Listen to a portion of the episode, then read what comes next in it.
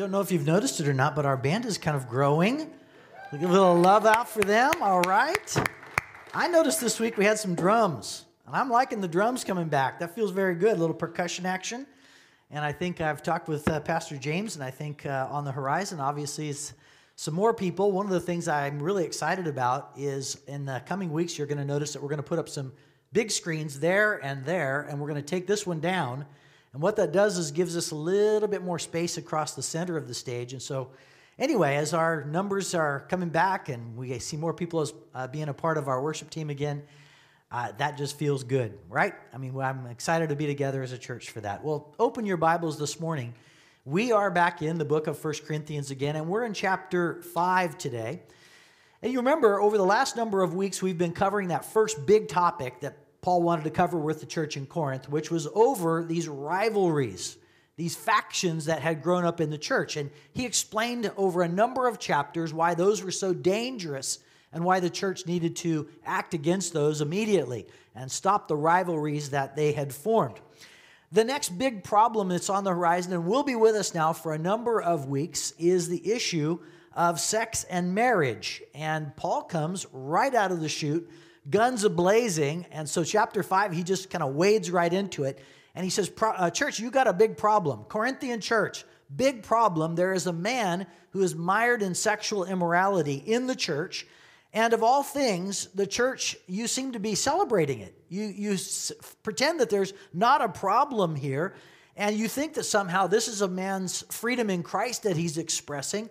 And you know, you, you've got a big problem that we need to address. Well, we're going to get to that in just a moment. Here's what I'd like to do before we really begin and read this passage. I want to make sure that we all take a deep breath because we are a bunch of sinners saved by grace. We are saved by the grace of Jesus. That's the anchor of our salvation. And we are sanctified by Jesus, means we're in the process of becoming holy, the process of becoming like Jesus. And that's all accomplished by grace also. And so we need to remember that. We need to remember that we all still sin and that the normal cycle that's explained in the Bible repeatedly is one in which we sin and we repent.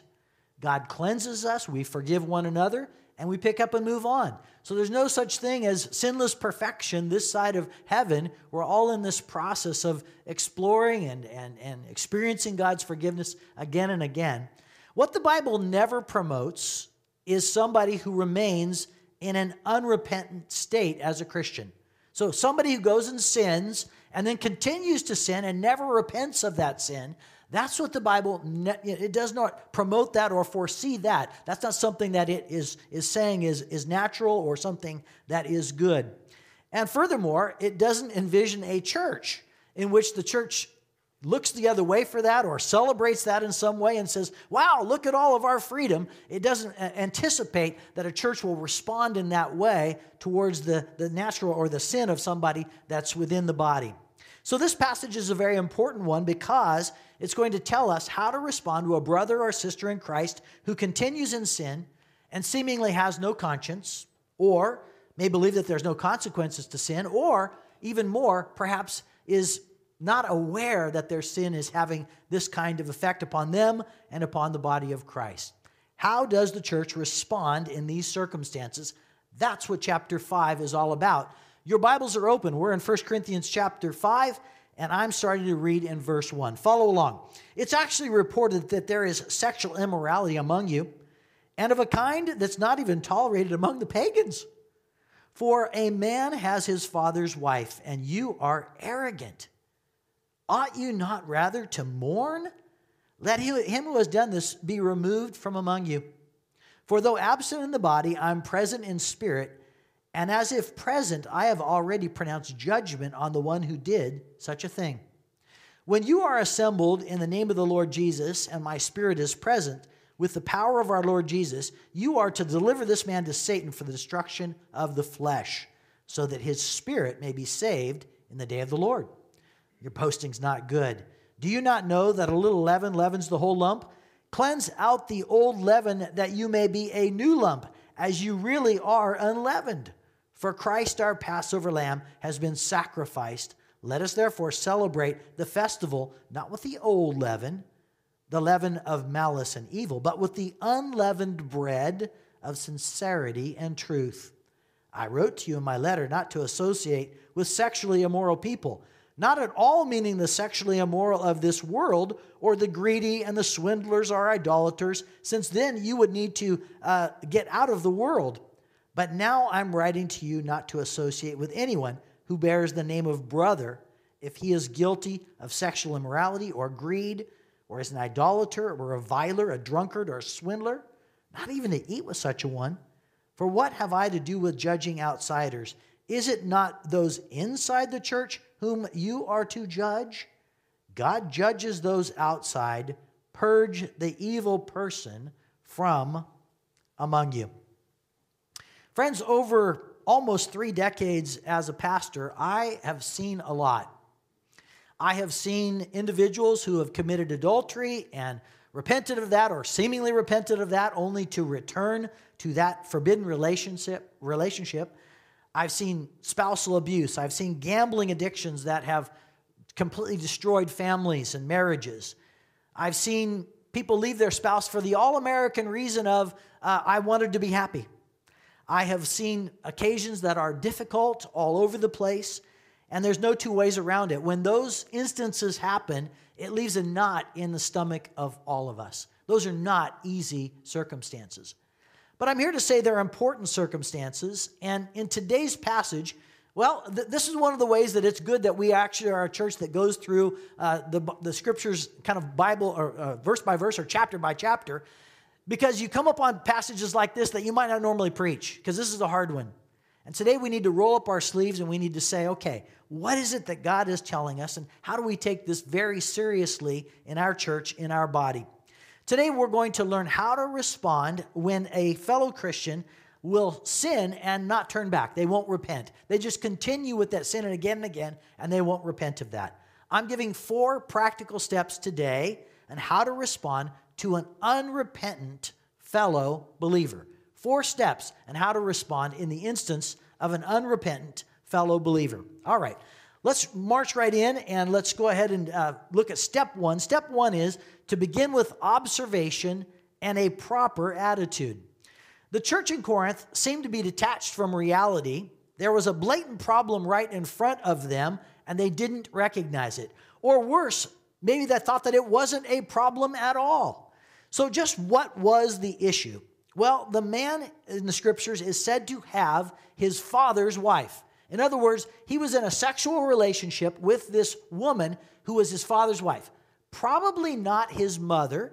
It was his father who had probably remarried, but somehow he was now in relationship with that woman. We're not sure of all the details of that, but that's the gist of this. And furthermore, the church has a wrong attitude about it. Paul says, You are showing two things you're showing arrogance and boastfulness. And so the church is saying, wow, look at how free we are. Look at how free this man is that we can, uh, we, we can even do this and be free in Christ. We can be kind of the hip church, as it were, the progressive church, as it were. And Paul says this is disastrous. You should be mourning over this, not celebrating it, not boasting about it. You should be mourning over this because this man is committing something that is, is wrong. Now, how do we know that this is wrong? I mean, that's a great question to ask, right? I mean, in today's day and age, if somebody did that, there wouldn't be necessarily a law against it. So, how do we know that this is wrong? Well, it's spelled out in Leviticus chapter 18, verse 8. Here it is Do not have sexual relationship, relations with your father's wife. That would dishonor your father. And if you go read in the book of Leviticus, in Leviticus 18, there is a series of relationships, sexual relationships that are out of bounds for God's people. There's things like, you know, don't have relations with your sister or your brother. Don't have relations with an aunt or an uncle.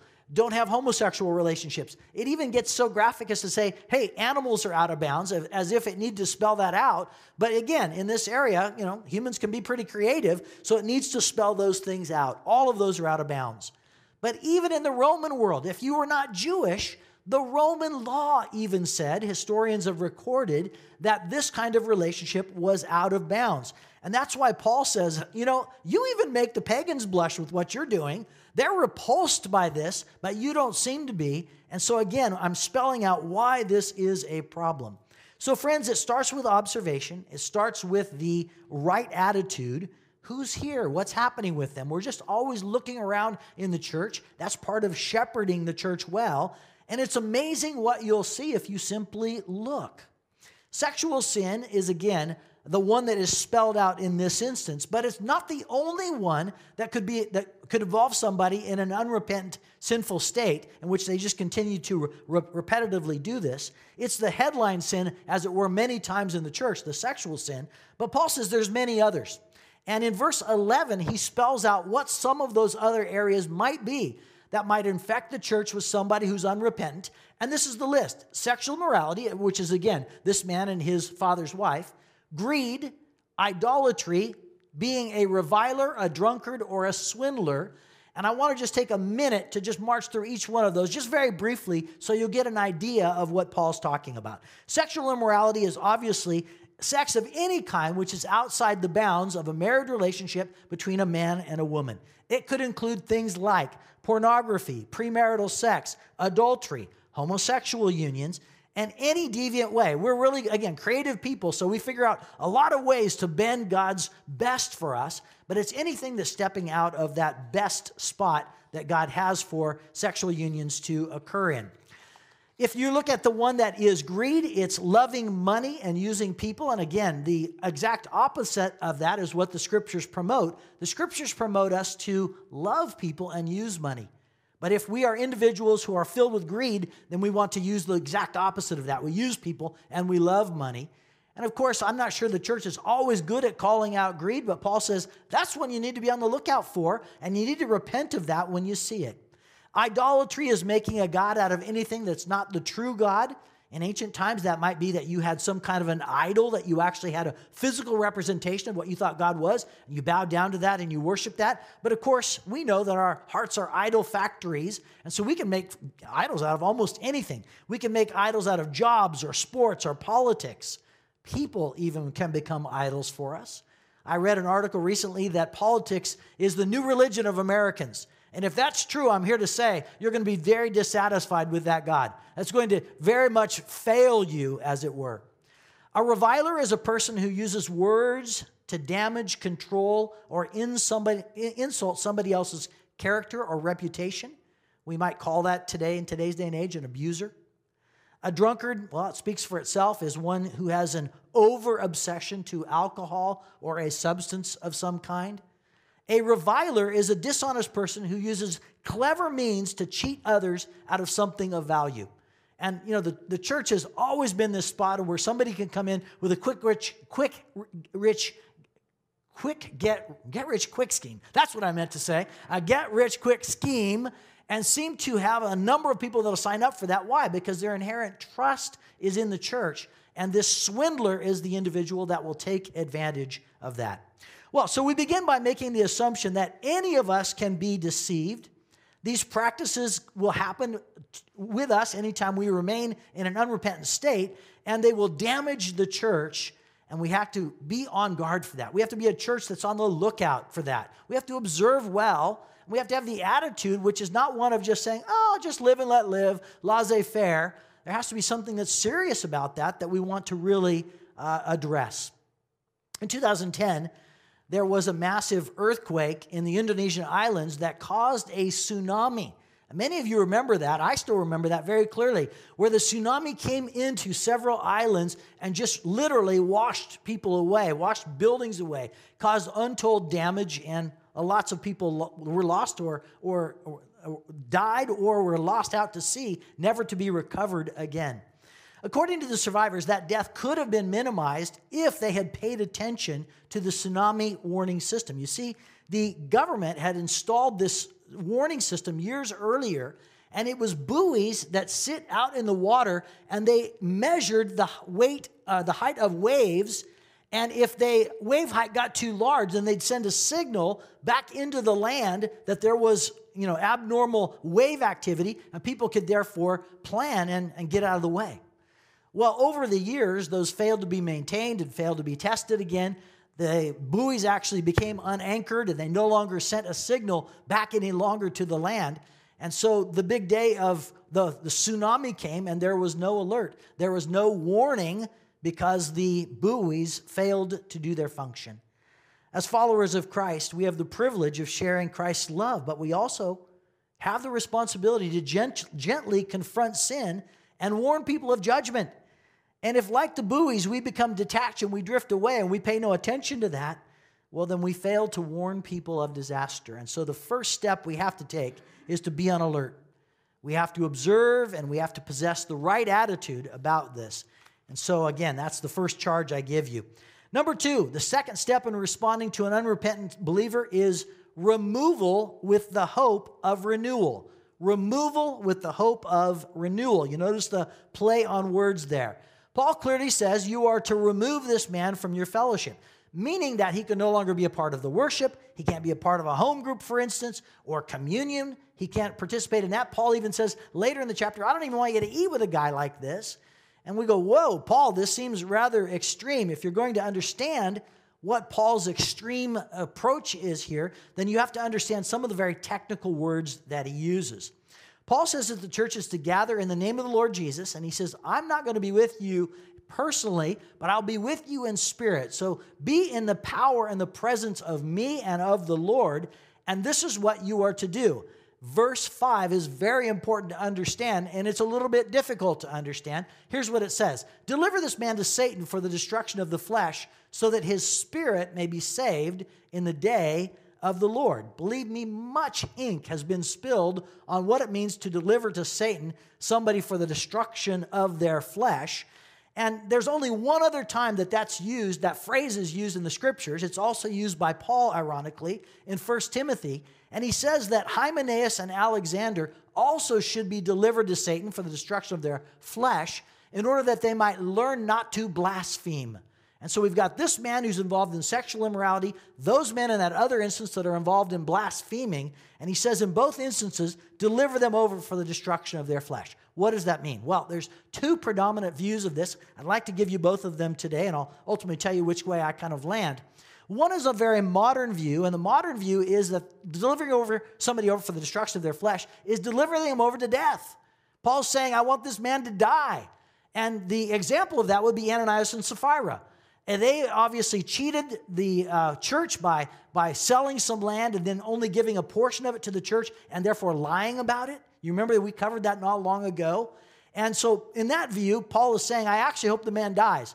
Because if he'll die now, maybe before he apostatizes completely and denies Christ completely, he'll be saved in the end of times just by the skin of his teeth. And so that's one view. The second view is a more traditional view. It's, I think, the predominant view, and it's actually the one I hold. And delivering somebody over for the destruction, of their flesh is actually a remedial step with the hope that there will be repentance and there will be renewal.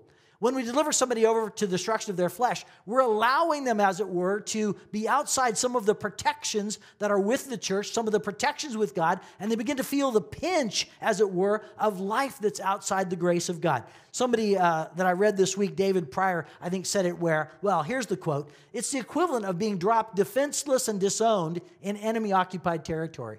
So when you're doing that, you're basically saying, I want the person to experience what it's like to, again to be uh, not with Christ in order that there might be a sense of alarm, that there might be concern, and there might ultimately be a return to their senses, and that they would be corrected and brought back into the uh, fellowship of the church. So, why would the church take steps that are this extreme?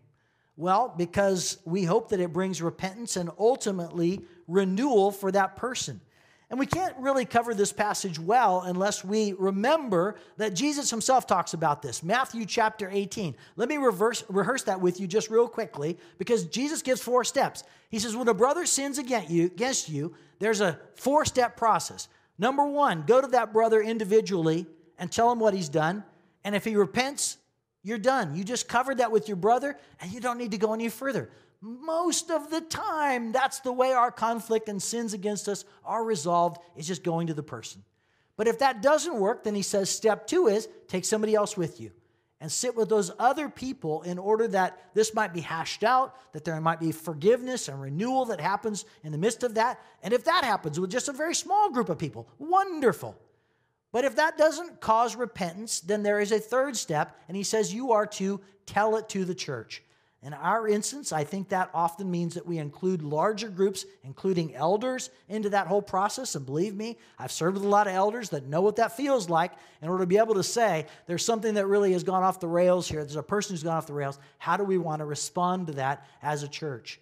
And he says there's a fourth and final step, Jesus says. If they still don't respond, even after the church is beginning to address it, then you are to have that person removed from the church. And he says, Jesus, these are Jesus' words, not mine, you are considering that person now as a pagan. You're considering that person as a person who does not know Christ. Now, I'm going to assume that as Paul writes this, either he anticipates that the church will take these steps or they perhaps have already taken some of those steps. But uh, you know again we have to remember this is jesus talking here and paul would have known that. And so this is the fourth and final step in a process that is is very determined ahead of time and that again most of the time resolves things. But in this instance they are to remove this man because they want his renewal and they want the protection of the church all right, there's a third thing. The third step along the path of responding to an unrepentant believer, uh, believer is to stop the spread. I'm in verses 6 to 8 right now, and it deals with leaven and a Passover lamb. And by the way, out of this whole section, I think this might be the spot that can be the most confusing. So let me explain that to you. Uh, real simply, yeast is the operating metaphor here, and yeast is something that we put into bread to make it rise. We put it in the bread, it covers the whole loaf. If you leave leaven in long enough, it goes through the whole loaf and you can't get it out anymore. It covers the entire loaf of bread. And yeast can be a very good thing because it makes bread rise, it makes it taste good, it makes it taste airy and fluffy and light. And so, you know, yeast can be a very good thing. But in this instance, yeast is a bad thing. And the point is, is that it spreads very rapidly in the whole lump of dough, and you can't stop it once it gets underway. Uh, maybe a good example of that is yawns. Have you ever noticed when somebody yawns, it's almost impossible for others not to yawn? It's like yawning just kind of spreads in the room once one person starts it. And it's just, you know, very progressive in that way. And so, again, if yawning was like sinning, you'd say, hey, stop the yawning because you don't want it to spread among everybody. In this case, yeast is the operating metaphor. And he says that yeast will just spread very rapidly, and so you need to, you need to arrest it, as it were. Uh, yeast here represents the former way of life. It represents what we did when we sinned and didn't even care about it. And he says the Passover lamb has come and has done something in the midst of this. Now, again, Passover lamb yeast, I'm not sure I completely see the connection here, so remind me. Let's remember what the Passover lamb is. That's where Egypt is in slavery and, or excuse me, Israelites are in slavery in Egypt. And in order to free them, God says, I'm going to bring a, lamb to you. You're to put the lamb's blood over your doorpost. The angel of death is going to pass over your homes and visit all the homes that don't have the blood, and they're going to lose their firstborn. And that's what happens. And the Egyptians say, Please leave. We want you out of our country. We don't want to suffer any more losses. And so that's how the Israelites left Egypt. When they left, they left in such haste, they left so hurriedly that they didn't have time to put the yeast into their bread. And so they ate unleavened bread. When the Jews were celebrating Passover, they took seven days to remove all the yeast out of their home in preparation for that holiday, in remembering that they had left Egypt in such haste and didn't have that yeast. And so, again, that's a way for them to say, wow, remember that time and what God did. As it were, we are now saying that we are a part of the unleavened group because we have this Passover lamb that's come with us. He's forgiven us, He's protected us, and we don't return to our former ways of life. The former ways of life is the old leaven, and Paul calls that malice and evil. We're part of the new leaven, he says, which is filled with sincerity and truth. And so the church, who turns its blind eye to sin, is allowing the sin to spread, and they're part of the old leaven. We're part of the new leaven, is what uh, Paul says, and the unleavened bread. And so we are willing to stop the spiritual cancer before it would spread very rapidly. Well, there's one more thing I want you to see, and this one is super important. In fact, I think this one's often overlooked in chapter 5. I want to make sure you get it. Paul said the fourth step is to make a distinction between the person in the church and the person in the world. Paul says, In my previous letter I wrote to you, And again, there's a letter that Paul had written that we don't have. We call that the lost letter. And Paul wrote to the church, and apparently in the church, he said to them that he did not want them to associate with immoral people. Well, the church in Corinth thought, wow, oh, guess I guess we're not supposed to associate with anybody in the world that is now immoral. And imagine living in Corinth under those conditions. There was immorality all over the place. I mean, look at all the other temples, look at the, the, the, the sex slaves and everything else that was going on within Corinth. And, he, and, you know, how would you not associate with the people in that world? Paul says, you know, I didn't mean the people of the world at all, because if you were not going to associate with anybody in the world, you'd actually have to leave the world. And so, of course, you're going to have relationship with those individuals. And I didn't mean for you to cut those individuals off. You're going to give them your attention so that they can understand the love of God. It's not long ago that I was playing pickleball and was with some young guys in their 20s. They were pretty newly married guys, and they were having this open conversation about uh, uh, what's termed would be termed an open relationship today in marriage. So they were talking about being married, but giving permission to each other in order to have other relationships on the side. And I'm like, whoa, okay, hey, we're in we're in 2021, I guess. And uh, I, I was just kind of taken aback by that. And I was like, inside, I was like, dudes, this is a bad idea. God very quietly spoke to me. It's Brian. He was saying, Brian, don't, don't remove yourself from these guys. These guys are guys that need me. And they're just so blind to their own sin that they don't even know the difference. And so, again, I'm not to remove myself from those relationships, but lean into those relationships with the hope that they would understand the grace of God. But, but, Paul says we are to judge those in the church who call themselves Christians but continue in sin and do not repent. In today's day and age, any form of judgment of any kind is viewed as off limits in society and oftentimes even in the church. How many times have I heard Christians say, I won't judge anybody else because I have my own sin? Maybe you've even said that yourself. Paul says, actually, there is a time to judge. There's a time to judge when there is a fellow believer who is sinning but won't repent. And that is a time where the church is called to judge that. And again, some would even quote Jesus. Uh, you know, don't judge lest you be judged, right? I mean, you would even say perhaps that if you were trying to think about that uh, idea of not judging anybody at any time. Well, let's remember Matthew 18. We just covered it. Jesus says, no, there's a four step process. And anytime you see somebody who's sinning, you, you step in, you evaluate that, you uh, judge that, as it were, with the hopes that there would be repentance and there would be renewal. So the church is very slow to judge those outside the church because those people are blinded to sin. They're slaves to sin. They don't even know it. But we're very serious about people in the church who sin and refuse to repent. Paul says that there's a time and a place for the church to recognize a wayward believer. There's a time to judge, a time to say that they've sinned against God, that they're hurting themselves, they're hurting the church. And in this instance, the church ultimately, if it won't stop, is to remove that individual from fellowship. One of the main ways that we perhaps would apply this sermon today is to evaluate our own lives. Are we doing something repetitively that is really displeasing to God? Perhaps somebody here today or somebody online listening is right now involved in a sexual relationship which is out of bounds. And you know that. God keeps speaking to you about that, but you keep turning that off. And the scriptures are calling you, respond before it's too late. Maybe some of you are angry or you're abusive to your spouse or to your family. God wishes for that to stop. Love does not prevail. Love must prevail, and it doesn't prevail when there's an ongoing anger that's in the home. And so that's one side of application. And I could go on with other ways that God might be speaking to you through the Holy Spirit. But there's a personal inventory that we all take as a result of 1 Corinthians chapter 5. And we have a bent towards repenting whenever we need to do repenting. But the other side of this is how to operate as a church. What do you do when somebody spiritually goes off the rails? The passage says that we obviously are to take that very seriously. We're to take steps that demonstrate how serious that can be. As a pastor, I can't overlook that. I need to be uh, decisively bold in those instances in order to take steps forward. And honestly, I have to tell you today, I have never turned somebody over to Satan for the destruction of their flesh. And I think this week, God was asking me, Brian, that's what I say in the scriptures. Are you willing to do that if needed?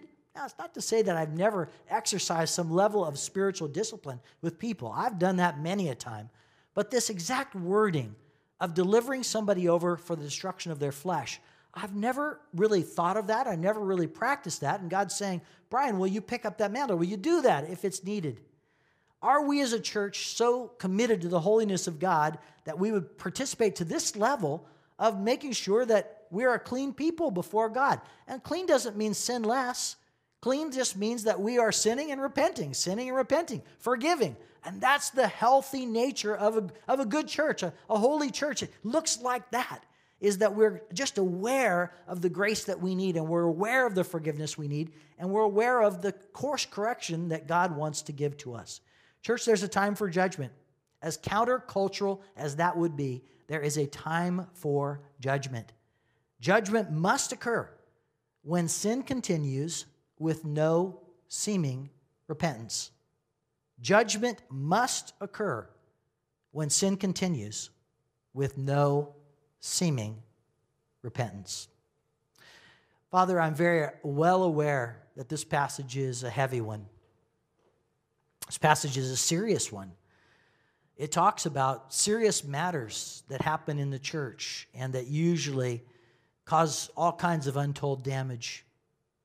Lord, we pray that we as a church would be uh, filled with a group of individuals that are just quick to quick to repent, quick to say I was wrong, quick to say I want to turn back, turn course and trust God.